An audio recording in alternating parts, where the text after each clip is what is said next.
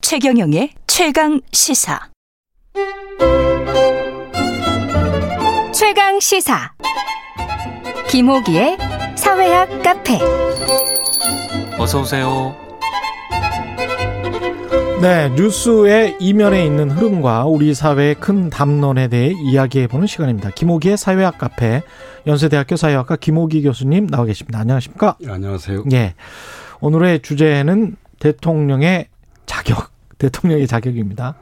요즘- 대통령 학위라는 게 있, 있긴 있잖아요. 그렇죠? 그죠? 예, 그 대통령에 예. 관한 모든 것을 예. 이제 그 이 연구하는 학문인데요. 예. 어, 이 정치외교학의 자매 학문이라고 할 수 있는 그 행정학의 그렇죠. 어, 독특한 한 분야죠. 그 대통령- 박물관도 미국에 가면 대통령 박물관도 있고 대통령 학과 관련돼서 쫙 있는데 예, 예. 예. 저- 뭐 레이건 대통령을 포함해서 저도 그렇죠. 몇 군데 가봤습니다. 가보셨죠? 예. 네, 네, 예. 그 대통령 자격과 관련해서 지금 두 권의 책 이야기 하실 것 같은데 아 대통령 학이라는 게 그 다른 분들은 잘 모르시겠구나 이게 어떤 거를 연구하는 건지 말, 어, 말씀 그 좀 해주세요. 대통령제를 취하는 미국에서 이제 특히 예. 발전한 학문인데요. 예, 그 대통령의 리더십, 뭐 예. 개인적 리더십, 그 다음에 행정적 리더십, 입법적 리더십을 다루고요. 예, 그 대통령의 탄생이라고 하는 게 좀 과정이 있잖아요. 그렇죠. 예, 후보자가 있고 당선인이 있고 재임 대통령이 있고 퇴임 대통령이 있는데요. 이런 이제 시간적 순서 역시 다루고 있습니다. 예, 어, 우리나라에서는 예, 고려대학교 행정학과에서 가르치시었던 우리 함성득 교수가 예. 이제 대표적인 대통령학 전문가셨죠. 대통령의 자격을 오늘은 두 권의 책으로 역시 막스 베버의 직업으로서의 정치 예, 100년 전에 나온 책인데 뭐 바이블 같은 책입니다 어떻게 보면 예, 예. 예, 일단은 뭐 우리 배보는 예, 그 제가 묘비명부터 잠깐만 좀 말씀을 드려보자면요. 우리는 그의 필적할 정도의 사람을 다시 만날 수는 없을 것이다.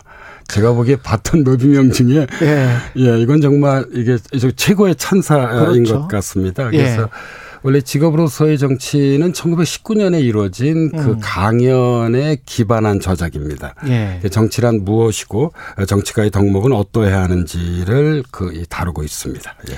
이 책에서 직업으로서의 대통령 참 이걸 직업으로서의 대통령을 생각한다는 것도 이 아이디어도 대단한 것 같아요. 그러니까 이제 직업으로서의 정치가의 연장선상에 있는 것인데요. 그렇죠. 예. 근데 배보는 정치가를 아주 독특하게 규정을 했습니다. 예. 그러니까 정치가란 천사적 대의를 위해서 최고의 목표죠. 천사적 즉, 대의를 위해서 예 악마적 수단을 활용할 수 있는 사람이다. 예 경우에 따라서는 갑자기 링컨 대통령 생각나네. 예. 예. 그- 링컨 대통령이 그랬잖아요, 사실은. 예, 경, 예. 경우에 따라서는 우리가 사실 이 다양한 수단을 쓸 수 있는 것입니다. 예. 예를 들어 어, 이 국가의 고유한 그 힘 중에 하나가 공권력이잖아요. 그렇죠. 예, 그러니까 이 국가의 그 질서 유지를 위해서 공권력을 사용할 수밖에도 없는 경우입니다.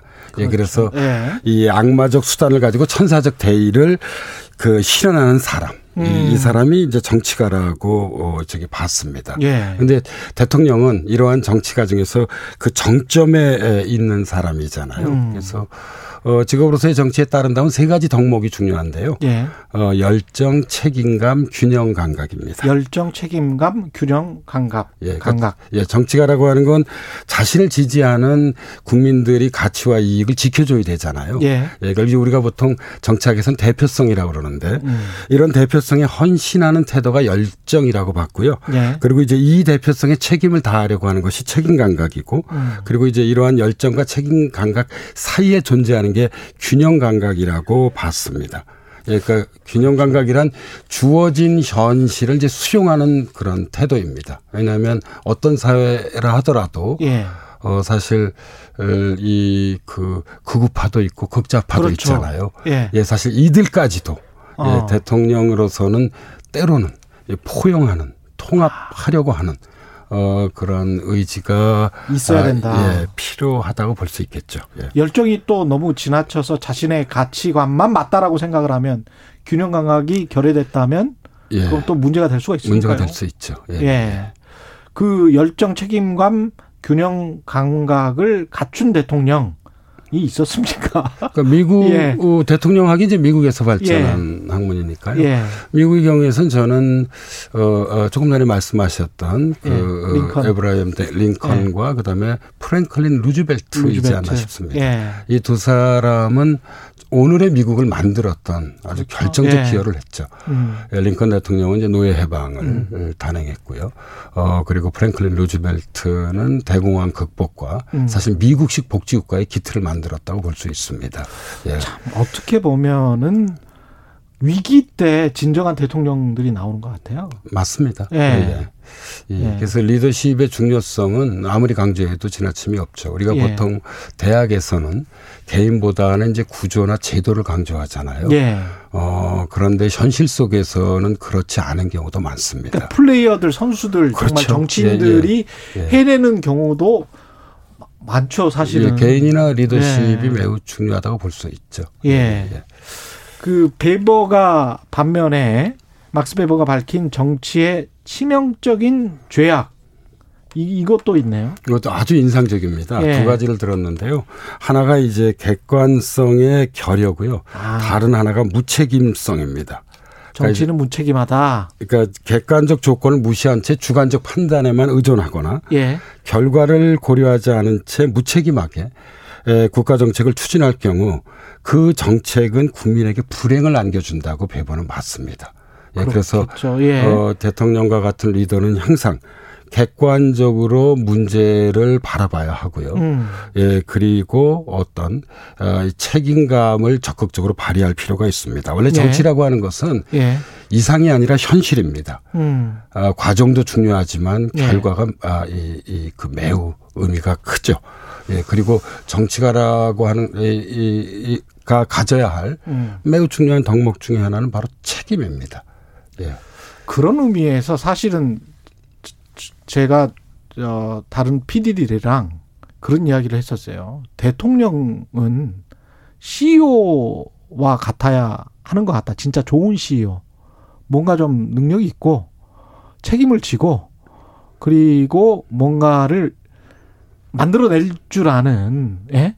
생산에 내서 뭔가 기업을 발전시켜낸 이게 이제 뭐 이명박 대통령식 예 이거는 아니고요. 그렇죠. 예. 그러니까 경제적 진정한 CEO, 예. 의미의 CEO가 돼야 되는 예, 것 같아요. 예, 경제적 예. CEO는 아니죠. 예. 사실상 어떻게 보면 어, 우리 이뭐 역사를 돌아 돌이켜 보면 예. 이 경제적 CEO의 어떤 뭐 대표적 인물 중에 한 사람이라고 할 음. 수 있는 아~ 이그 이명박 그전 현대건설 네. 사장을 그 회장을 우리가 저기 그이 대통령으로 뽑았잖아요. 예. 어 그러나 뭐 그 결과는 예, 그러니까 윤여준 선생도 이제 그런 평가를 했는데요. 예. 그렇게 긍정적이지 않습니다. 그렇죠. 예, 왜냐하면 이 국가 운영이라고 하는 것은 효율성만 일방적으로 강조할 수는 없습니다. 그렇죠. 예, 그리고 무엇보다도 국가라고 하는 건 아주 큰 공동체잖아요. 예. 그래서 우리가 흔히 그 얘기하는 음. 그러니까 이 이익의 이 뭐 개인화, 사유화, 그렇죠. 예, 그다음에 손실의 사회화,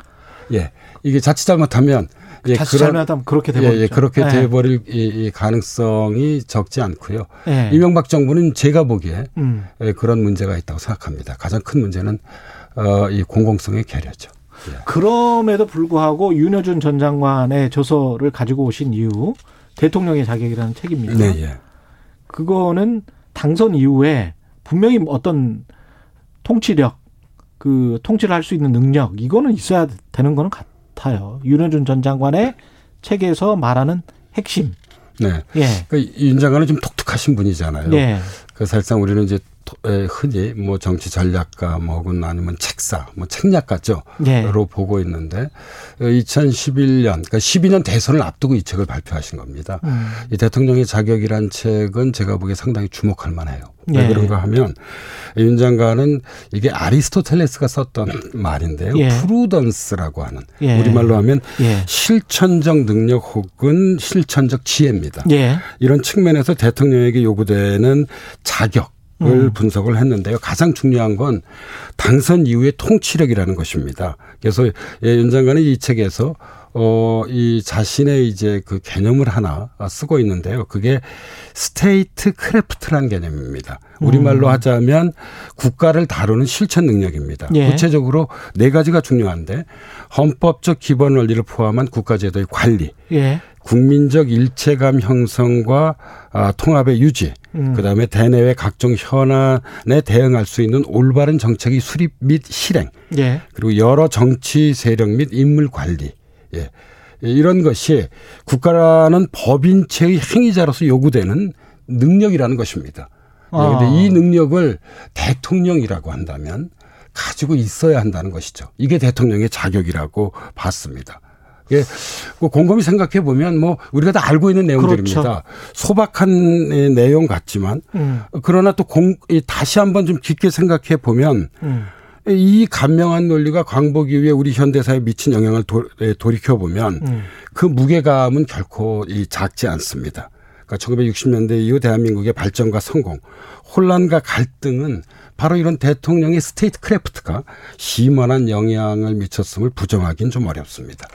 근데 이거를 어떻게 그 측정할 수 스테이트 크래프트라는 걸 어떻게 측정할 수 있는가 이것도 참 그러니까 이제 참 이게 어려운 거죠. 왜냐하면 예. 예 지금 윤 선생이 강조하는 것은 당선 이후의 통치력입니다. 그렇죠. 그렇잖아요. 예, 근데 우리는 지금 당선 전에 그렇죠. 그 글을 선택을 해야 되는 것입니다. 말풍선을 예, 보고 지금 선택하는 예, 거잖아요. 선택해야 되는데 예. 예 그래서 저는 어, 이, 이 검증 우리가 이라고 얘기하잖아요. 예. 예. 이것을 좀 아주 치밀하고 좀 뭐 이미 시작이 됐지만 그렇죠. 좀 시간을 길게 놓고 좀 이 그 이 검증이 이루어져야 한다고 보는 편입니다. 네 가지 항목들로 역대 대통령들을 그렇게 해서 평가를 하고 있습니까, 윤 전 장관이? 예, 윤 장관은 이제 비교적 긍정적으로 평가하는 대통령은 예. 두 사람입니다. 예.